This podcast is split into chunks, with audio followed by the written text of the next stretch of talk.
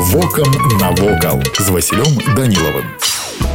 Вітаю вас паважаныя сябры 600гадовы храм задумаўся не толькі як месца для богаслужэння але як абарончае збудаванне ў 16 стагоддзі і інакш было ніяк царква раства багародзіцы выглядае як сапраўдны замак сцены двухметровай таўшчыні вокны байніцы вежы храм у мураванцы перажыў шмат калатнечы быў моцна пашкоджаны падчас руска-польскай вайны у 1882 годзе была праведзена магутная рэстаўрацыя на адной з вежаў зрабілі званіцу. У архітэктурным плане гэта удалы мікс готыкі і рэнесансу, камень, цэгла і акно ружа. Цагліна, дарэчы, асаблівы царскія ліліі сімвал чысціні маці боскай. Гістарычныя факты і легенды кажуць аб тым, што з царквы было пракапана мноства падземных хадоў. Праўда, зараз незразумела, адкуль яны пачыналіся і куды вялі. Вось і ўсё, што хацеў вам сёння паведаміць, а далей глядзіце самі.